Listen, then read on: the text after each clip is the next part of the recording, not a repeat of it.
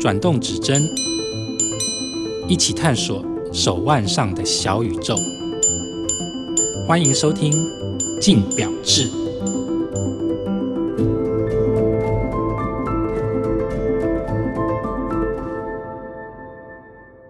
各位听众，大家好，欢迎收听由静好听与镜周刊共同制作播出的节目《镜表志》，我是镜周刊精品组记者王思成 Amanda。那这一集呢，我们来聊一下钟表职场的经验谈，就是品牌公关都在忙什么。这一集我们邀请到的来宾呢，是前钟表品牌的公关凯。嗨，大家好，我是凯，曾经在钟表品牌担任形象公关约四年左右的小菜鸟。四年左右真的还算小菜鸟，真的，因为比较起其他品牌来说，他们真的都非常久诶。比如说 像是某牌子，就大概待了十几年，所以四年真的是小 case 而已。真的，好像蛮多品牌都待超过十年。对，真的，所以是代表钟表领域这个工作其实是算蛮不错待的吗？我觉得真的看个性，然后如果其实是喜欢这个产业，喜欢手表，尤其是手表，以大方向来说，算蛮稳定的，也可以都预期说每年的走向是什么，其实是蛮适合的。所以我觉得真的看个性，喜欢有挑战性的人，可能就会比较想要有些流动。但是如果是个性喜欢这个产业，真心喜欢，那真的都待蛮久的。嗯，我们好像就默默聊起来了哈。对，好，因为为什么会录这一集呢？因为其实以往我们讲的都是一些钟表相关的知识啊，或是一些新闻。可是其实我觉得，哎，聊聊产业面好像也不错，因为大家应该都很好奇，哎，你们钟表业看起来好像很精品，然后光鲜亮丽，那到底公关们都在做什么呢？就是趁着这个机会才想说，哎，来跟凯聊一下这一集，就是请凯来跟我们聊一下，到底你们平常都在忙什么这样。好，那所以首先想要问一下，凯说进这个产业啊，钟表产业要当 PR 有没有什么条件上的限制？那你是不是一定要很喜欢手表才可以？这问我可能不准，因为我本来就蛮喜欢手表啊。我还以为说，因为我本来不喜欢手表，可是还做的这么不错的，其实是蛮喜欢。但我呃，以我自己的标准来看，我其实在找工作的时候，我的方向都会是以自己有没有兴趣，然后喜不喜欢这个产业来当做一个很大很大的评量的标准。所以呃，我自己的方向会是以一定要自己喜欢，也认同这个品牌，我才会去 apply 这个工作。那我觉得，因为我都已经喜欢这个品牌了，然后我也喜欢它的服务或是产品，这样子在工作起来的时候也会比较开心。所以这是你待的第一个手表的品牌吗？对，第一个。那以前有待过什么产业？我之前也待过美妆品，然后还有汽车，所以其实都跳蛮大的。然后一开始是在公关公司工作。那你觉得钟表产业跟其他你刚刚讲的美妆品或汽车比起来，节奏或是内容上面有什么不一样？哦，节奏上来说的话，我觉得美妆就真的是快蛮多的，因为其实它产品线节奏快或慢，其实就是你以你产品多寡来看。因为像美妆品，一年就要推出蛮多产品的，对，因为它一年就是四季，但是表不可能一年造四季出，表厂会疯掉，会疯掉哦。做一只表就要超级久的，所以我个人是觉得说，看那个产品的性质就会影响到你那个产业的 tempo。那表跟车会比较像一点点，因为你也不可能按照四季去出车子。对，车子根本就是可能三年一小改，五年一大改。嗯，所以它的 tempo 也会差不多，只是因为车子它要跟很多人沟通，嗯，所以它会比较像 mass 一点点。它还是会有很多大型的活动。那以钟表业来说，我觉得钟表的话，它的 TA 小一点点，可能就会是那几个固定的族群。所以在这情况之下，我们很多活动。当然还是有很多会是很多品牌会想要举办可能比较大型的跟大众沟通的一些 event，可是以我之前工作的公司来看，我们的品牌其实就是会以很小型的 CRM 活动，一个场次可能就二十个人左右这样子的小型的活动，那密度上就不会这么的频繁，所以我觉得它的 tempo 上来说，忙的程度不太一样，然后忙的事情也不太一样，不同产业就会有这样的结果。那钟表品牌公关，你们实际的那个工作内容是什么？嗯，不同品牌的话，肯定会有不太一样，加上可能规模就会影响。那如果品牌的规模比较大，或它分工比较细，那这个时候我们的媒体公关就会比较 focus 在真的是跟媒体或是大众有关的所有事情。比如说，像是发布新闻稿啊、联系媒体啊，或者是艺人跟媒体的产品商界、新品发表会等大小活动。那如果像我之前待的品牌，人就就比较精简，这个时候品牌行销跟公关很有可能就会是绑在一起的。嗯，所以如果除了跟媒体要联系之外，刚刚提到的客人关系的维护，或者是大小活动、广告投放啊、视觉陈列，像是要开店什么的，都会是在我们的工作内容里面。哇，那感觉是可以学到蛮多东西的，蛮多的。所以我觉得这四年里面学到的东西真的是超乎我想象，因为虽然说。可能新品的速度真的没有像其他的产业这么多，可是因为真的是包罗万象，然后你很多事情你没有想过会这么在意，在这产业里面就是非常的在意。例如像是什么事，像是什么事情？我觉得我们在办活动的时候，很多时候会在看一些其他人根本就不会注意的东西，像是说饮料的颜色，嗯，或者是说我甜点的颜色，它有没有跟我这次的主题是搭的？就是要跟你们面盘的颜色或是系列的属性搭。没错没错。然后它是不是有相同的渊源？这次是什么系列？假设是一个比较这次推的系列，可能比较运动一点点，那跟它背后的，比如说我的食物，嗯，它是不是有这样子渊源可以牵起来？这就是会需要去讨论，而且会很纠结。然后再来很多地方，就是说，如果我们在现场，我的桌巾有没有烫？桌巾有没有烫？我相信你参加我们的活动以来，从来没有看我们的桌巾吧？你有去注意过我们的桌巾吗？我们桌巾都要烫过，就跟那个总统套房的报纸要烫过一样。对，没错，桌巾都要烫，桌巾要烫过。好，那除了像活动的部分之外，那 PR 端呢？例如说像表展参加的经验这一类的呢？嗯，之前和媒体一起去参加表展的时候，压力就比较大一点。嗯，因为其实参加表展人数非常的多，然后媒体人数也很多，所以在要跟全球一起去争这个资源的时候，首先台湾这个区域争到时间点。就会很重要，然后要怎么去跟媒体协调，然后同时因为台湾有很多品牌去参加这个表展嘛，会需要跟所有品牌一起去讨论说，我们所有品牌就要一起坐下来协调说，诶，这个时间点要给谁，这个时间点要给谁，那那怎么就去安排媒体的行程？所以我觉得大家都很辛苦，然后因为时间很有限，要看东西很多很多很多，所以其实，在事前准备，其实我们大概从十二月就开始做了，就是所有品牌坐下来讨论。那讨论完之后，我们真的带出去是四月嘛？那一起出去是四月的情况下，那四天到五天的情况都是非常非常非常非常紧绷的。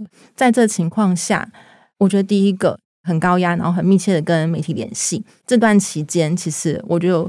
建立起跟媒体的一个革命情感，因为其实在这情况下，很多媒体他们会，比如说真的不知道品牌今年要重点是什么，然后我们就会一直讨论嘛。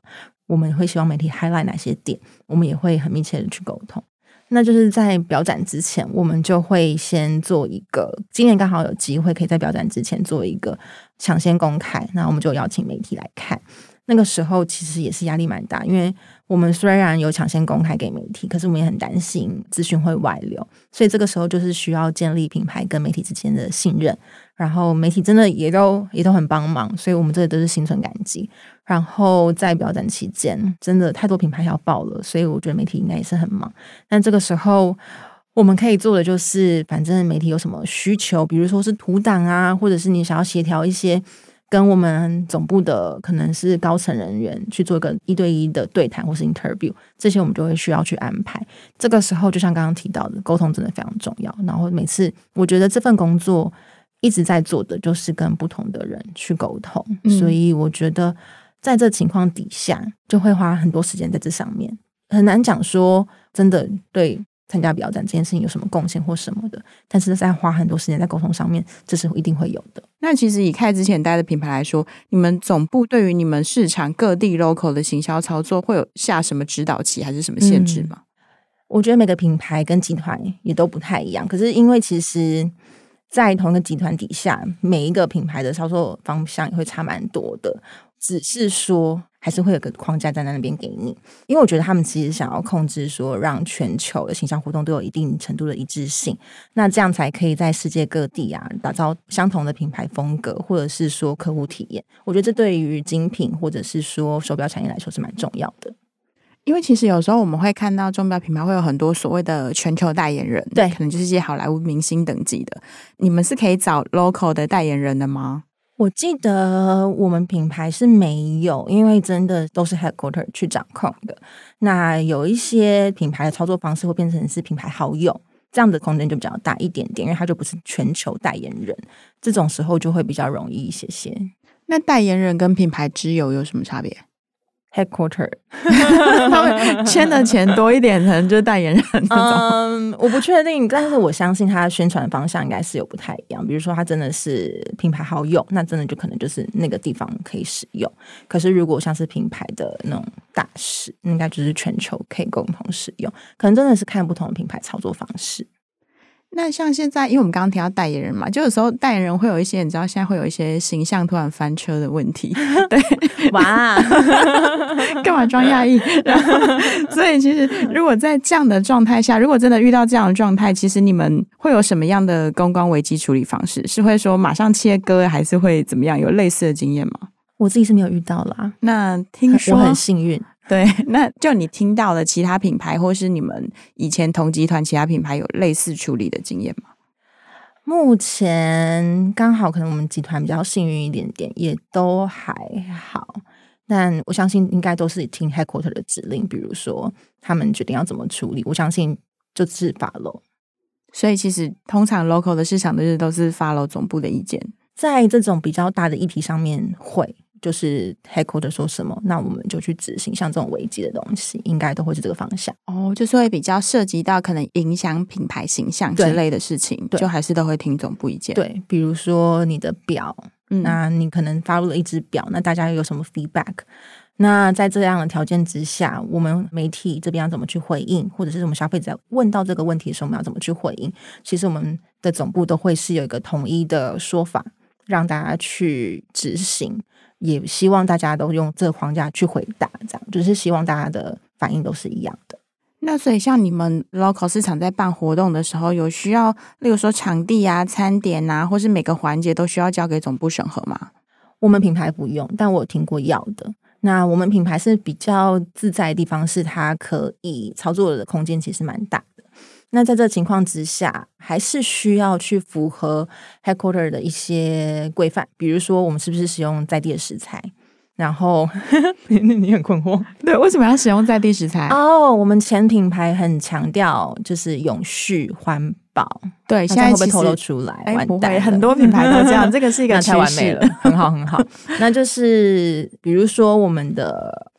包材是不是没有塑胶的哦？然后或者是用那种大豆油墨环保印刷这种，对，然后 FSC 的纸材，然后还有就是我们都会看说，因为像是很多时候我们的贴纸都会有封膜，所以这个时候我们就都不能使用。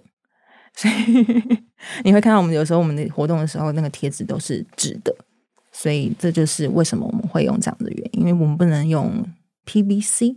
看品牌啦，看集团，但是我觉得很多品牌现在都越来越走永续发展，所以食材这种真的都会，食材需要给他们审核吗？他们不会说要审核，但他们会就是给你框架，给你说，我希望大家都使用在地食材。我、哦、会给这么大的一个方向，你们真的都有遵守吗？我们尽量遵守，我们尽量尽量尽量，因为也很难控制说餐厅它的食材来源是哪里，只是说我们尽量可以的话，我们都是这样子去执行。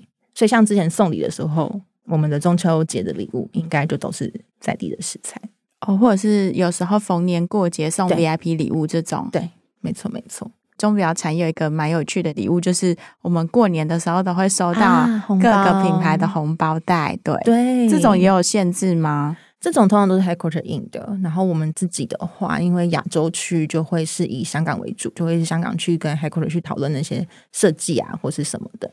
FSC 纸材一定要的，所以各地的市场就是可能红包袋，哎，不对，好像只有亚洲市场才需要用到红包袋哦。因为其实因为现在越来越多品牌都是在，比如说我的美国或者是欧洲，像法国那些，他们也会订，因为他们还是有中国客人或者亚洲客人哦，他们当地的客人，他们还是会发给他们，所以就量没那么多哦。那各地的红包袋设计也会不一样，都一样统一，就是我刚刚提到的，就是 headquarter 还是会控制在某个框架底下，你可以去发，你可以去。定定说你要发给谁，可是 design 都会是一样的。那所以像开在你四年的工作经验里面啊，你有没有遇到什么办过印象最深刻的活动，或是比较有趣的经验？比较有趣的经验。我觉得以活动上来说，嗯，很特别的地方是，以我们品牌来说，我们很少会办一模一样的活动，就是每年都要想一些新的题材。然后我觉得这就是对于我们自己 很大的一个考验，因为很多时候，其实，在大方向来说。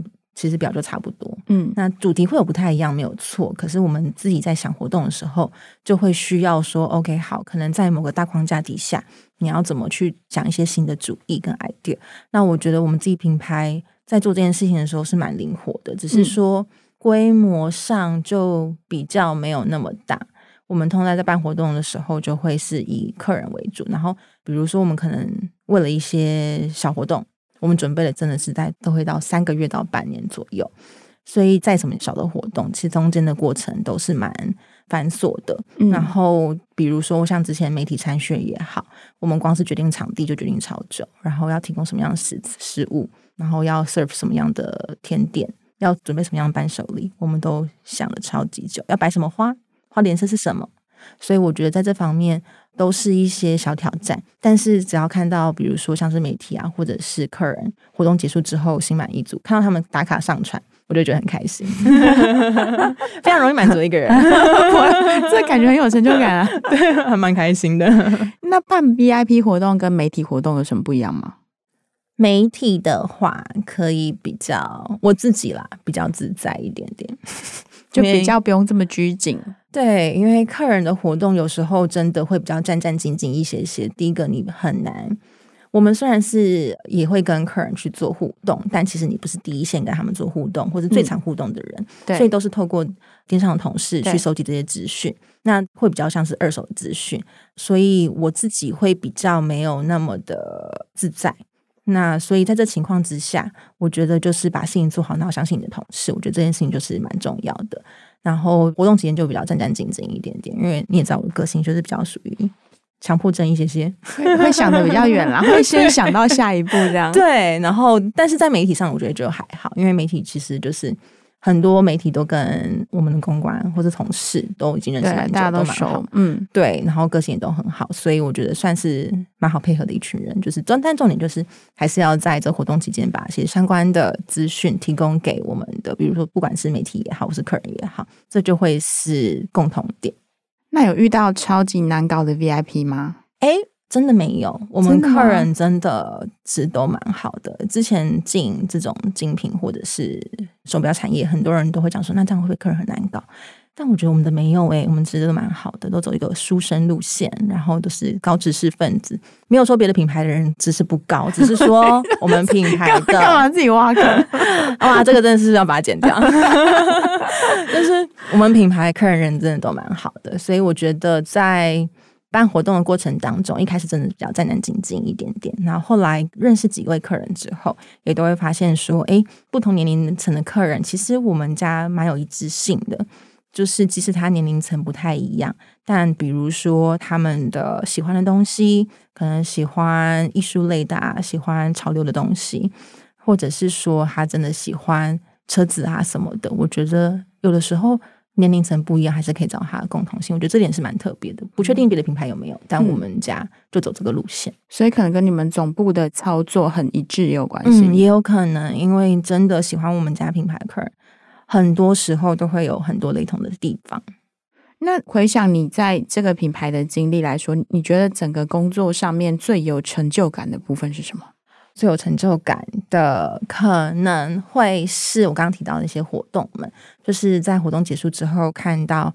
所有的客人都很开心，然后有在打卡上传，或是成长我们活动办的很好，或是媒体朋友把我们的活动的记录照都发出去，这大概是其中一点。然后另外，我觉得不确定其他人有没有相关的经验，但我相信应该最近大家都爱开店，所以可能都有。我觉得就是开新的专卖店的时候，看着一家店从草图，真的是草图，都是草图，嗯、到开幕，其实中间会需要花非常非常多的时间跟心力。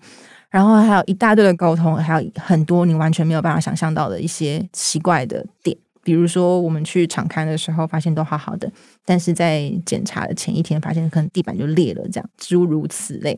我觉得这个就是考验一个人的危机处理还有抗压性。跟我一起工作的团队人都蛮好的，然后抗压性都蛮高的，这个是心存感激。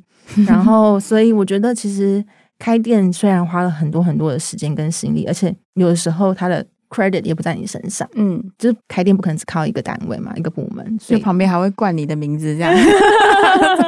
真的太难了，对，所以根本就不知道是谁负责开这家店。可是我觉得我还蛮喜欢这种，就是把一个东西从零到有建立起来的感觉。所以在这边也诚心邀请大家，就说了不要有，不要去逛专卖店是是？如果大家有看到新店开幕，不要害羞，不要害怕，就踏进去看一下，我们都会蛮开心。马上马上就。站在门口拍起手来，对对对，感谢大家的贡献，很棒。这样，因为我觉得，其实一个新店开幕，不论是开在哪里，台北或者是其他地方，没有人气，我们压力都很大。哎，就是我们都会希望每一个，比如说每天或者每周，我们都会去看他的那个人潮有多少。看到没有人潮的时候，我们真的是会心慌慌，因为你都已经花这么多时间跟心力，更何况是金钱还有人力。去做这件事情，然后没有人去逛，我们真的很慌。那你有没有遇过什么事情是真的完全突发，或是紧急到危机到当下我真的没有办法处理的？呃，当下可能没有办法处理事情，可能是蛮多的。可是你会知道说该跟谁求救，或者是说该怎么样进行下一步。嗯。那我这里也蛮感谢我的前主管的，就是他也算支持度蛮高的。如果我真的遇到不会解决的问题，我就可以跟他就是求救。那求救之余，其实我们 headquarter 的啊、uh, support system headquarter 的资源也是蛮多的。就是你有任何的问题，他们随时跟他讲，他也都会蛮乐意帮你调整，或者是说帮你一起想解决办法。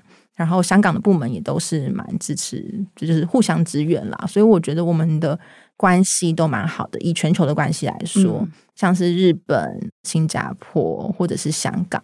他们都蛮支援的，所以我觉得是蛮好的。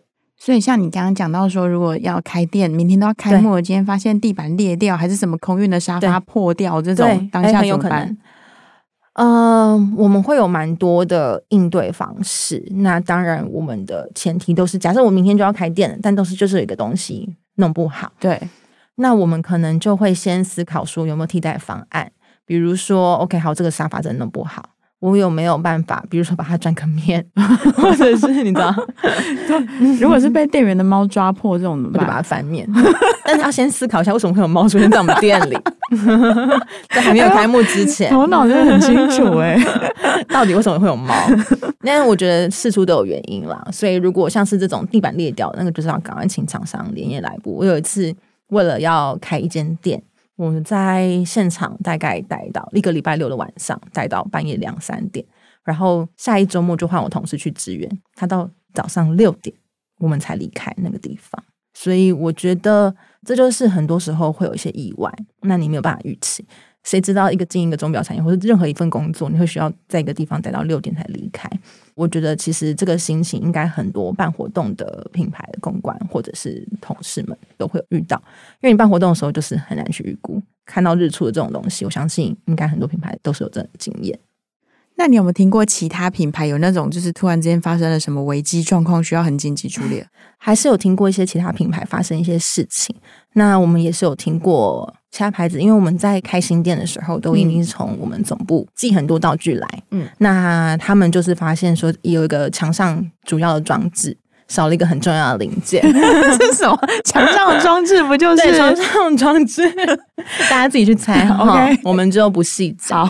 那他们就只能再请厂商再去做一个。替代的，你说先请本地的厂商先去做一个对临时的一个零件先安装上去，嗯、因为还是要紧急要开幕，总部的这些道具他们都不会提前先准备好，都是你有 order 我们才做的才生产，所以时间也不可能来得及，所以他们就先请在地的厂商先做一个替代的，然后再等总部的运过来，这样子。也只能这样做了，因为其实也没办法。听起来真的觉得整个经历非常丰富哎，虽然说我感觉心脏要很大颗，心脏很大颗，对，真的要很大。可是我觉得现在听你讲起来，跟当下你还在当公关的时候讲起来，我觉得那个完全不一样的感觉。现在讲讲会觉得，哎、欸，好像 好像蛮加分，觉得自己有这些经历。跟当下就是一个圈圈叉叉，就会想说：天啊，这地板怎么会裂？假设啦，好不好？对，然后现在就觉得哇，我处理好地板裂了，真是个不错的经验。这样，对对对，但当下真的很想死。可是我觉得应该很多人。也是这种感觉。我觉得为什么很多人会继续来这个产业，原因可能也是这样，就是做完很多事情的时候，可能就会觉得说：“天哪，这工作到底干嘛？”但是其实回头过来想，就会觉得好像真的是还是蛮有成就感的。对，其实我们这个产业真的就是这样哎、欸，就是感觉起来对，好像节奏很快，然后当下很多有的没有的事情要处理，啊、或是其实你完成了一个成品，可是也许那个 credit 不挂在你身上。可当你完成这些，再回过来看，我们其实真的是经历了蛮多一般人其实体验不到的工作状态。对对，你看《Watch and Wonders》的时候，我们几个有多么的崩溃。真的没错，而且那时候真的各个还要抢表啊，哇然后哦一大堆事情，可是上去拍表、啊，对，可是回想起来，那也是无论是建立交情，还是建立对这个品牌的认知，我觉得其实都是一个蛮深刻的经验。嗯、对，我觉得蛮好的，蛮开心的。所以，我们刚刚讲的，被你讲的好像很光鲜亮丽。所以说，确定是光鲜亮丽。早上六点的部分，呃，我们舍弃掉这个部分的话，其实办活动怎么看起来，其实大家都还是一个精品产业嘛。可能对于一些想要在其他产业转换过来，或者是说，呃，一些社会新鲜人，他想要进这个产业的话，所以其实看身为一个前辈，你会给想要进这个产业当公关的族群什么样的建议？说前辈的话可能有点说不过去，本身就是小菜鸟，比他们早进来 就是前辈。OK，但如果是都没有工作经验的社会新鲜人，可以建议大家就多多去逛一下每个集团的官网。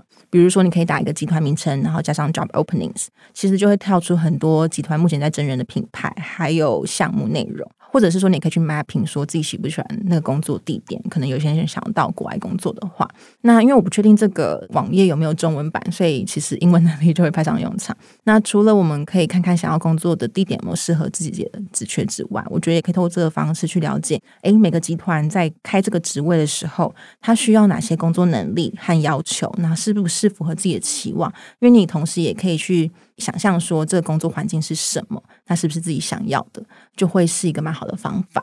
那针对已经有工作经验、想要转换跑道的族群来说，除了像我刚刚提到的逛官网之外，也可以看看 LinkedIn，因为我觉得 LinkedIn 其实是一个蛮好的资源跟平台。那你也可以找找看，说有没有现在有没有 openings，如果没有 openings 的话，也可以看一下自己想要进的品牌。或者是想要做的工作内容，比如说你想要进行行销公关，那你就去看一下目前正在做这些工作的人，他的背景都是什么？那他目前有哪些工作能力，或者是他经验是什么？是不是符合自己的经验？然后去做一个媒合跟配对。那当然，在这个情况之下，你也可以看到这是个人可能在品牌里面工作内容是什么，因为他一定会。列下来他的经验嘛，嗯、对，所以你也可以去评估说这些能力是不是自己已经有的，或者是有哪些地方要去补足。那也透过这样的方式，你就可以去常常去更新自己的 LinkedIn。所以一旦有 openings 的时候，就赶快去申请。我觉得是不要害怕，就去申请，对，就看就知道了。不过有一个很基本的是，其实大部分的公关窗口是不是外文能力都还不错？以我们来看，因为我们刚好集团总部其实是都是以英文沟通为主。那当然，如果你有第二外语，比如说是法文或是德文，一定会加分。那以我们来说，书信往来都是英文，所以我觉得外语能力其实是蛮重要的。就看你能不能够跟 headquarter 去沟通，因为。沟通真的是蛮密切的，嗯、所以如果在这情况下，你的英文是好的，那你了解他们的意思的速度就会比较快，你在处理事情上面也会比较有效率。所以也就是说，如果想要进这个产业的话，现在如果英文不好的话，可以先开始补英文，可以。好的，那今天非常谢谢凯来上我们节目，感谢你的邀请，谢谢凯。所以听完这一集，诶，如果大家对于钟表品牌的公关好奇他们在忙什么，或是对这个工作有兴趣的话呢，希望大家听完都可以有更清楚的了解。